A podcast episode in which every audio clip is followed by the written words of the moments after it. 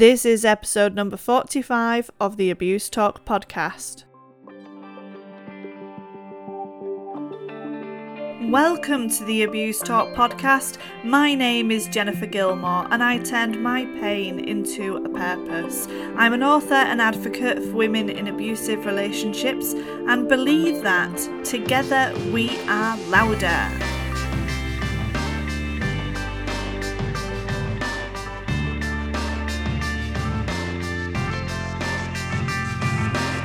Each fortnight, there is a new episode on the Abuse Talk podcast featuring a series of interviews with those that work in the domestic abuse sector and sharing it with all of you. We are also mixing it with survivor stories, those with lived experiences. We can learn from them and help raise the awareness of domestic abuse. In this episode, I speak to Edwina Clark. She is a mum of two and a survivor of domestic abuse. She says, I want all women to know that no matter how dark it feels some days, no matter how big the struggle, better days are coming. I'll continue to be the cheerleader for others that I never had. But before we get started, I want to say a big thank you to Rockpool. They're the main sponsor for hashtag Abuse Talk, and you can find out more about their training programs in the domestic abuse sector at rockpool.life. And I'm so excited to have Edwina Clark with us today because we actually met verbally on Clubhouse. And I know you can't see us, but we're seeing each other for the first time on screen.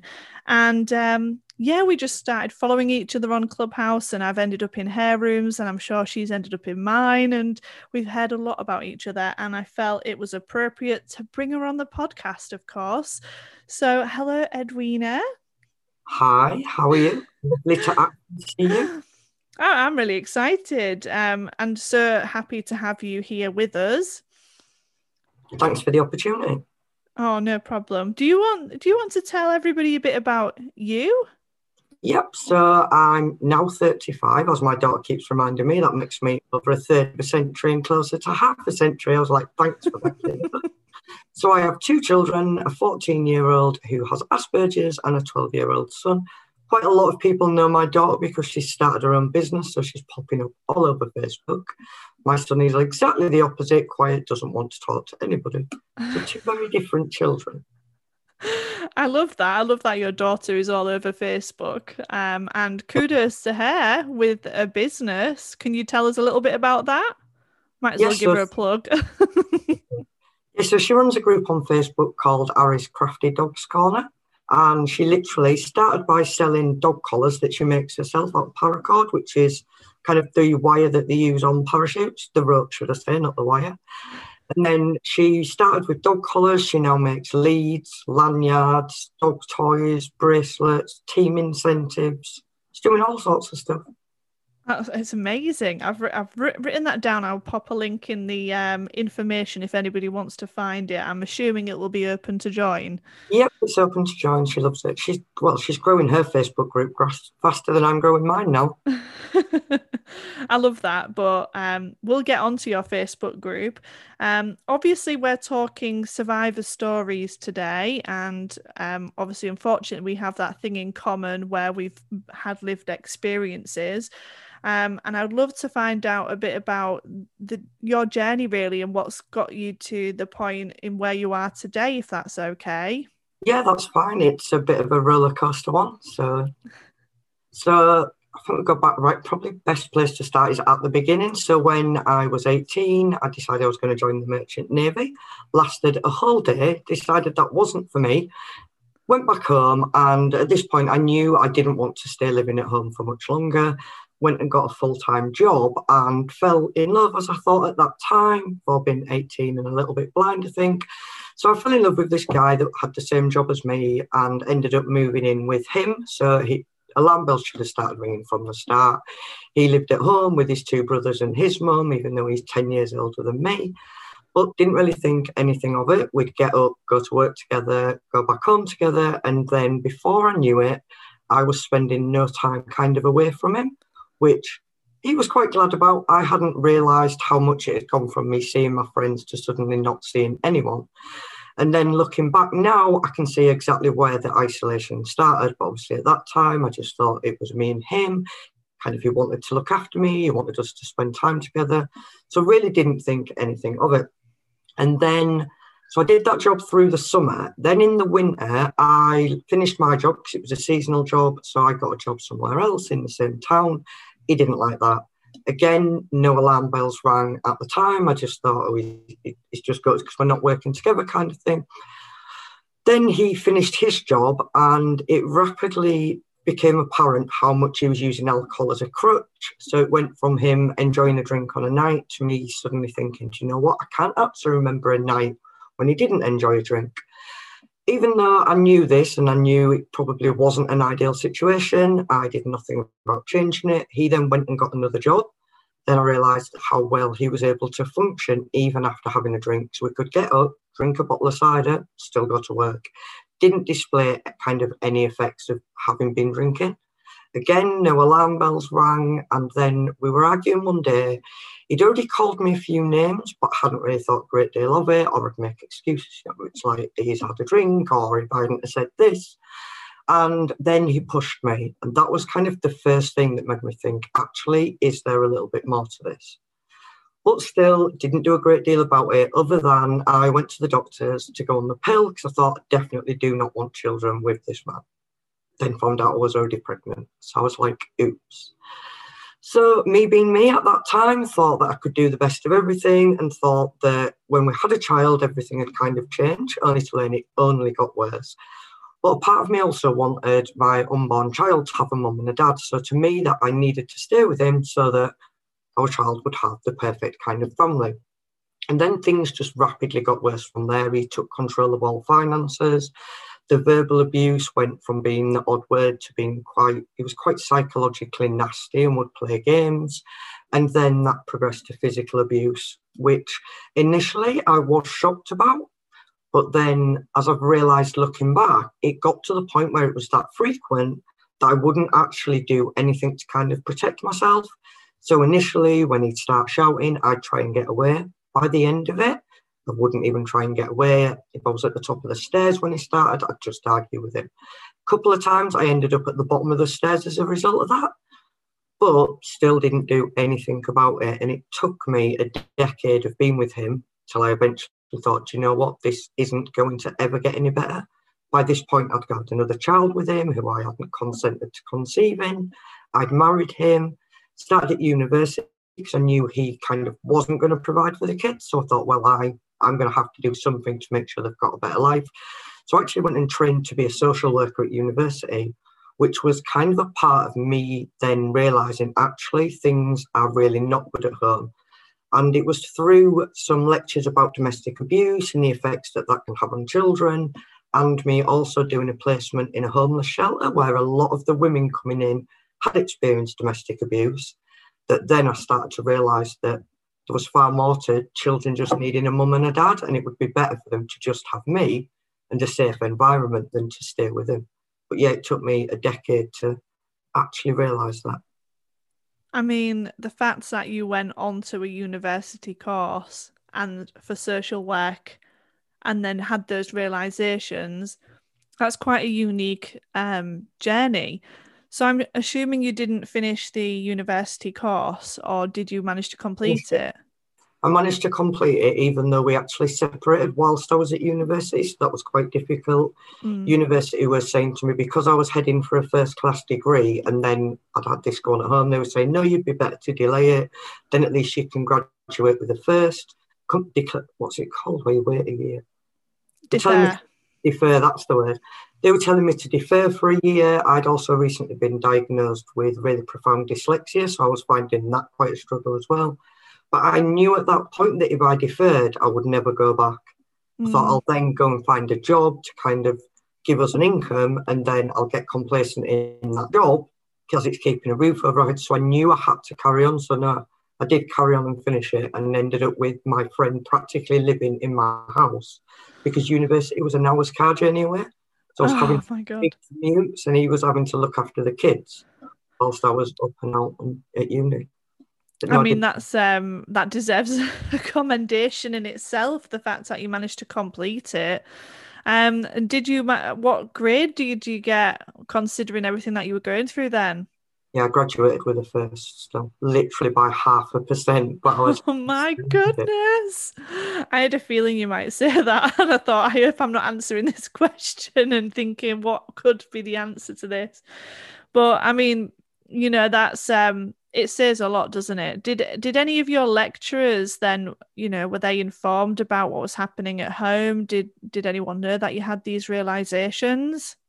Some lecturers knew little bits, but not really because I don't know. It's kind of different when I went to uni. So at school, you kind of get to know your lecturers, where like your teachers, but then when you get to uni, it's very kind of standoff and so no, they didn't really know a great deal. They knew that we'd separated. Mm-hmm. They knew that I was in a lot of a mess financially because he actually he contacted student finance, told them we were divorced. They stopped all payments while waiting for a decree nisi, but we weren't actually divorced. And I had no end of hassle trying to explain to him, look, I can't send you a piece of paper that does not exist. And that although we were separated, it was a nightmare. We had six months with no income other than child benefit. So, I mean, it sounds like you've been, you know, through quite a lot, um, but also had this amazing ability to keep focused and clearly put your children at the sort of forefront and the direction and maybe the goal kind of thing. Um, let's go back to, you know, um, I heard you saying about you didn't, you know, there were all these like almost signs, you know, yeah. you didn't think anything of it, you don't know you know you, you heard the names but you made excuses maybe in your head why do you think you um you know didn't action anything then then do you do you think about that initially i think i was just completely blind and it was an easy way to get out of the situation that i didn't want to be in so because i didn't want to stay living where i was living it was an alternative to that so i think there's a part of me that at that time thought well yeah things aren't ideal but it is what you wanted. It's got you out of living where you were living. And we'd moved to a different town to where I'd been previously living. So for me, it was like a new start. So I think initially it was just that, but this is kind of what you asked for. Now you've got it, you've kind of made your own bed. And then afterwards, like I say, once I found out I was pregnant, then it was just completely overridden by I had this thing in my head that I, maybe because my mum and dad did split up when I was young, but I just had this thing in my head that children should have a mum and a dad, or do you know what I mean? Two parents that live mm. together. And I thought that that's what kind of needed to happen for them. And then mm. as things worse, kind of physically and emotionally, it just completely became, well, you've managed this long, you've got through this, you, you'll continue to be fine. Yeah.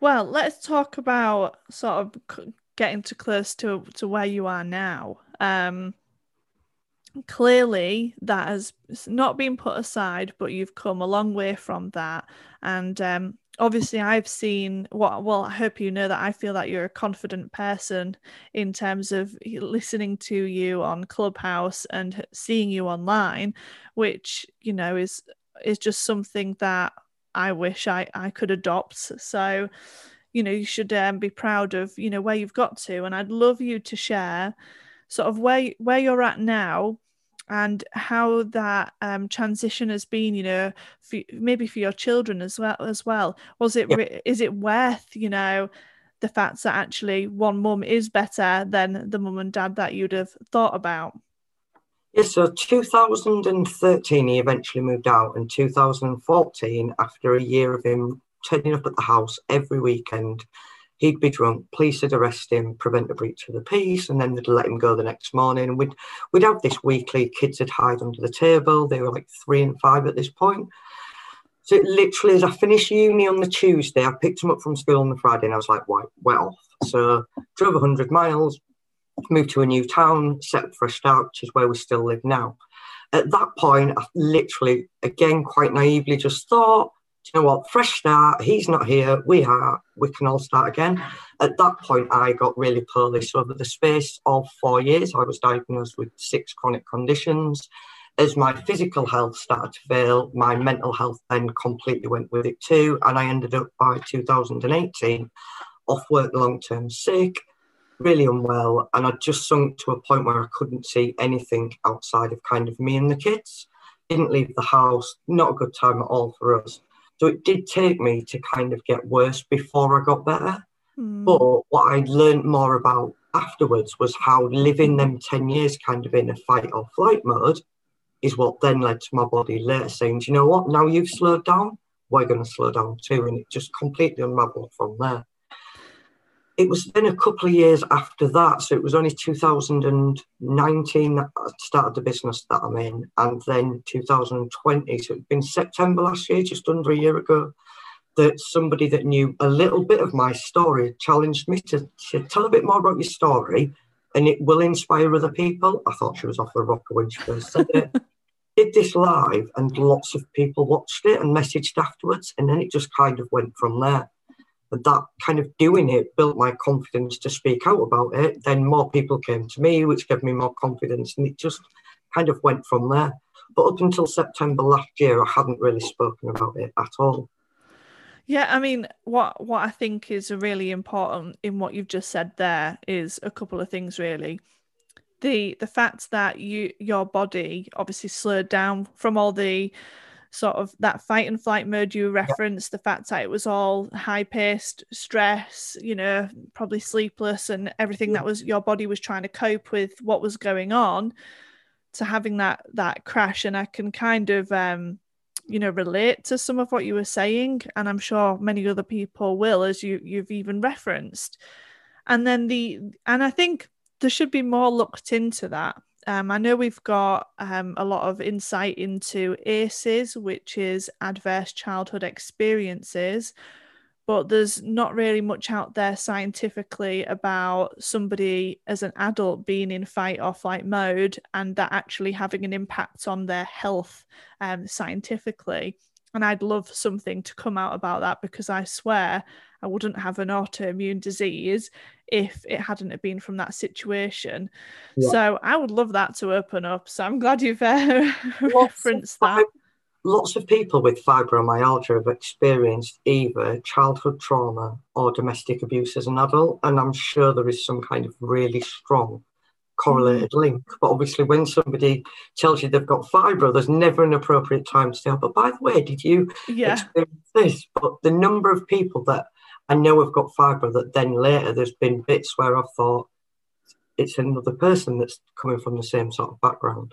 Yeah, and I'm sure if you actually look into, I mean, I don't know much about fibro, um, only you know of it and yeah. the little I've read on it, but I'm sure that when you start looking at each sort of makeup of, you know, each illness, there'll be a section where it says extreme stress can cause this, and if you think about the extreme stress that we're under as as people in an abusive relationship, you can't really get any more extreme than that, to be honest. And for me, I've got something called Graves' disease. I don't know if you've heard of it. It's to do with your thyroid, which controls your hormones and your energy levels, which is just fantastic. And um, I was diagnosed. Um, sorry. Lots of my customers have got thyroid conditions. Ah, that's interesting. Um, but one of the one of the things it was they said, oh, it must be genetic. So I started hunting around my family history, thinking, uh, you know, have you got this? And everybody was the opposite. So everybody was, um, I was always hyperthyroidism and then plummeting. I was it was very mixed because it's almost like your foreign body is attacking your thyroid. Um, whereas my family, it was always about sort of having too much thyroxine. So mine was always unstable, and theirs was just that they had too much, yeah. and um, totally not related to that. And that was when I realised that th- that wasn't the issue, and the other thing that can set it off is extreme stress. And I was like, I just know this is something to do with what I've been through. But I can't scientifically say that, and nor can a doctor tell me or confirm that. But it's coincidence, isn't it? I will say then yeah, I've got exactly the same thoughts with. and um, obviously, going through, um, you know, chronic illnesses and diseases, it's you know it's not easy. How how did you feel when you got those diagnose you know nurses for those illnesses? Then, after going through all of that. initially it kind of felt like it was some kind of karma. And although I'm not kind of into woo woo and stuff like that, or wasn't at this point. So although I didn't know a great deal about it, I was convinced that it was kind of payback. And I was like, I'm not sure what I've done to deserve this kind of thing. And I did at first go into kind of a, oh, poor me. And I just sunk into victim mode of life's never going to be any better. Look, you got rid of this going on, and now it's just been replaced with kind of physical and emotional health conditions. So it did take me some time at first. I just felt mighty sorry for myself and couldn't see kind of a way out of any of it. But I wasn't actually looking looking back. I literally just laid feeling sorry for myself and oh poor me kind of thing, which obviously didn't do any good for anything. Well, it's obviously not going to help with um, feeling better about yourself or even it's almost with chronic illnesses. I don't know about you, but I feel like you have to put energy into them to feel good or better or stable. well, so, I've been a few posts recently about spoon theory to try and explain to people kind of what it is like living with chronic conditions, especially when one of them that I've got is chronic fatigue. I'm like, I'm bloody knackered before I start the day. Yeah, no, definitely. I've heard about the spoon theory. Apart from I've already used all my spoons by like ten o'clock in the morning. and I bet you're the same. And then when you get to the bit where it says taking medication uses spoons, I was like, no, we're stuffed altogether. yeah, definitely. Oh dear. Well, you've you've definitely been on a journey and uh, through all of that. So let let's talk about where you're at now because you've obviously referenced um you've got your own business and even your daughter um obviously walking in her mum's shoes. So tell us about that. Yes, so she, Ari would be a network marketer if she was old enough. She's obsessed with the model and kind of how it works. She loves challenging people that it's not a scam, which interests me no end because she's only 14 and never done it. but yeah, it's only, again, it's only in the last year that she's kind of come out of her shell. In the last year, my son's also gone from being an 11 year old, quite young child to being a 12 year old, thinks he's man of the house and a little bit of a we have a bit of a macho personality going on at the moment, shall we say, with him at that age. Great fun.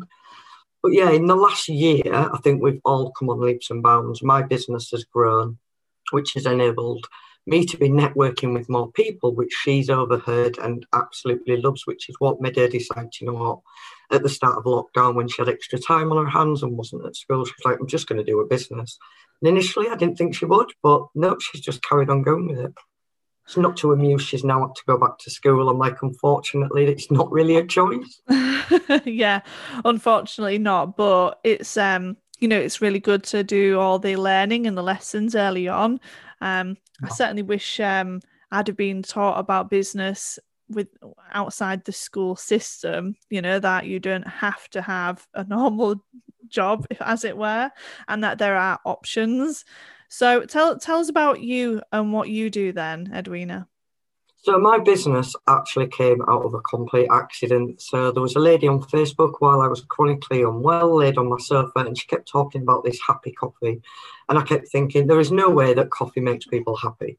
But I love coffee anyway. So in the end, I was like, just send some. Now, Edwina, you'll love it. It got here and I chucked it in a drawer because I just thought, you know what, it's another scam, it's another fad. And then a couple of weeks later, she's like, just get out and try it. And she shared a result with me of somebody with ulcerative colitis, which is a little bit like Crohn's, but not as severe. Anyway, this woman had tried it and it helped a lot. So I was like, you know what, I'll give it a try. So I had three days worth, loved it that much that I signed up to buy a month's worth. So I knew it came with a full money back guarantee. So my original intention was drink it for three weeks, send back the last little bit in the pot, get my money back, and that would be the end of that. but because I'd put on an awful lot of weight through being on steroids and through laying on the sofa not doing anything, so all the extra weight then started to fall off, and I was like, "This is too good to be true." I've literally changed one coffee, and I'm losing this weight. So it was a no-brainer to do it as a business. So when other people were listening to how much I liked it, and then I was sending them to speak to Kelsey, she's like, Edwina, why don't you just sell it yourself rather than keep sending people to me? Mm. I'd already by this point met lots of friends in groups for people with Crohn's and people with fibro, people with chronic fatigue, people with arthritis. So I'd already made these connections. So they were just like, let me try it. So it just made sense to kind of earn it for me rather than me earn her the money. That's yeah, well, it does make sense, and um, you know, it's really great to hear that sort of been the journey because it seems like it's been really quite natural to come to that point. And I always think something that's helped you is it's going to be easy to sort of share with other people. Um, and I know we've both had that discussion over MLM before it. So for people who who don't know on the podcast about uh, MLM, it's multi-level marketing, but actually i've got to admit i used to be in one and it pretty much financially provided for, um, for my family just really outside of um, an abusive relationship. And you know a lot of people give it some stick but actually i've had i've had not a good experience and i've had a really great experience and that certainly outweighs the negative yeah, so for me, if we hadn't have had this, we would have literally sunk during lockdown because my partner was furloughed, so we needed it. And for me, it's been it's been incredible because I do it alongside having a full time job. Mm. So I think a lot of the negativity that goes around about multi level marketing and network marketing is based on ideas that I don't think people really understand, sadly. And it is a shame that you get a couple of people that are really spammy with it, or you get the people that try it for two days and then say, "Well, I'm not rich yet," and I'm like, "It is not a get quick rich scheme. It can provide like substantial earnings, but there's also the side that if you don't put the work in, you won't get paid." And I think that's yeah. what people don't realize with MLM. It's that it is literally you kind of get paid based on the effort, and the more you put in, the more you'll get out of it. Certainly. Well, thank you for that, Edwina, because I'm not sure many people will um, know of MLM or have heard of it, but not known really, you know, that side of it. Um, so how how can people find you? I'm assuming you're happy for people to uh, reach out to you. Yep. So if you're just wanting to connect with me, you can either add me on Facebook, which is Edwina Clark, or I do run a group which is called Ed's Online Positivity Cafe which I take great pride in the fact that we've grown that to be not about a business group. So I do share some of my products in there, but quite often I'll get messages, Ed, you haven't even mentioned the coffee for weeks. I'm like, oh yeah, because we're that busy having fun and supporting each other that I never wanted it to kind of be just about the business. A lot of people that joined in the early days were joining to follow my journey because, like I say, I lost over 80 pounds. So it's been quite a journey for people to see physically.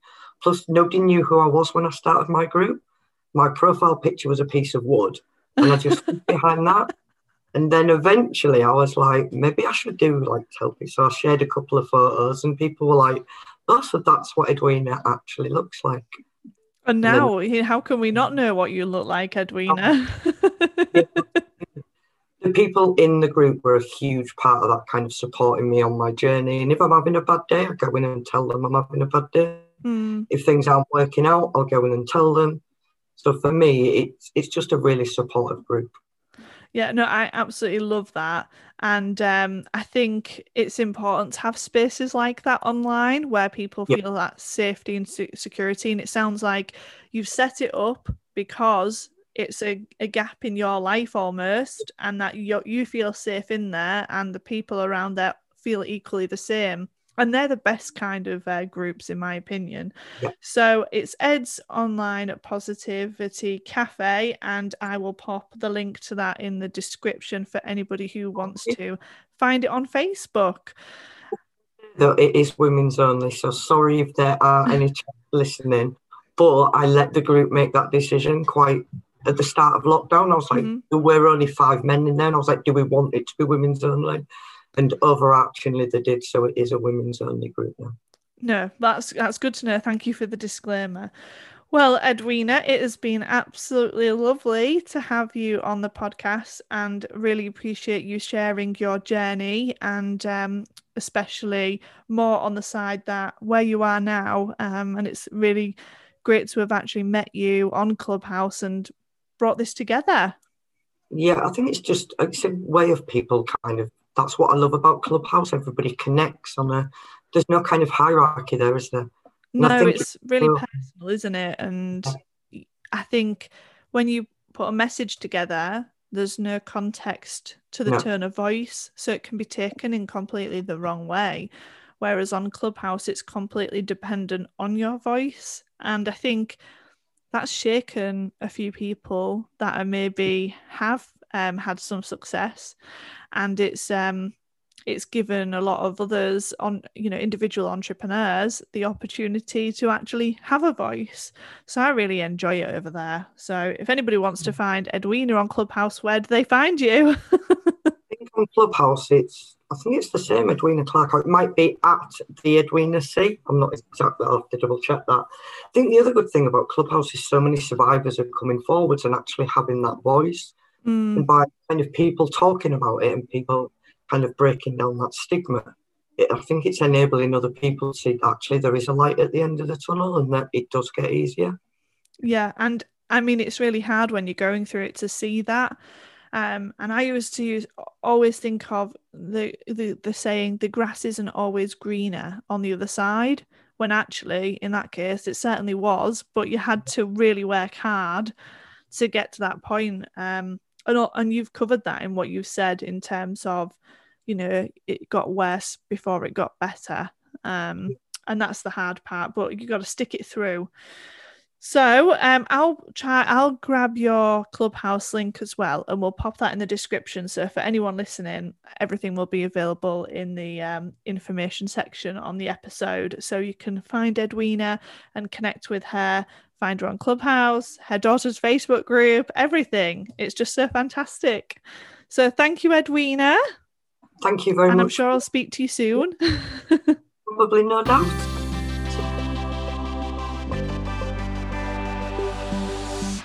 A big thank you once again to Edwina. It was such a delight to uh, have that conversation with her, and so glad to have actually come across her at this point in her journey. You have been listening to me, Jennifer Gilmore, author of Isolation Junction and Clipped Wings. Both are available on Amazon, or you can find them at jennifergilmore.com.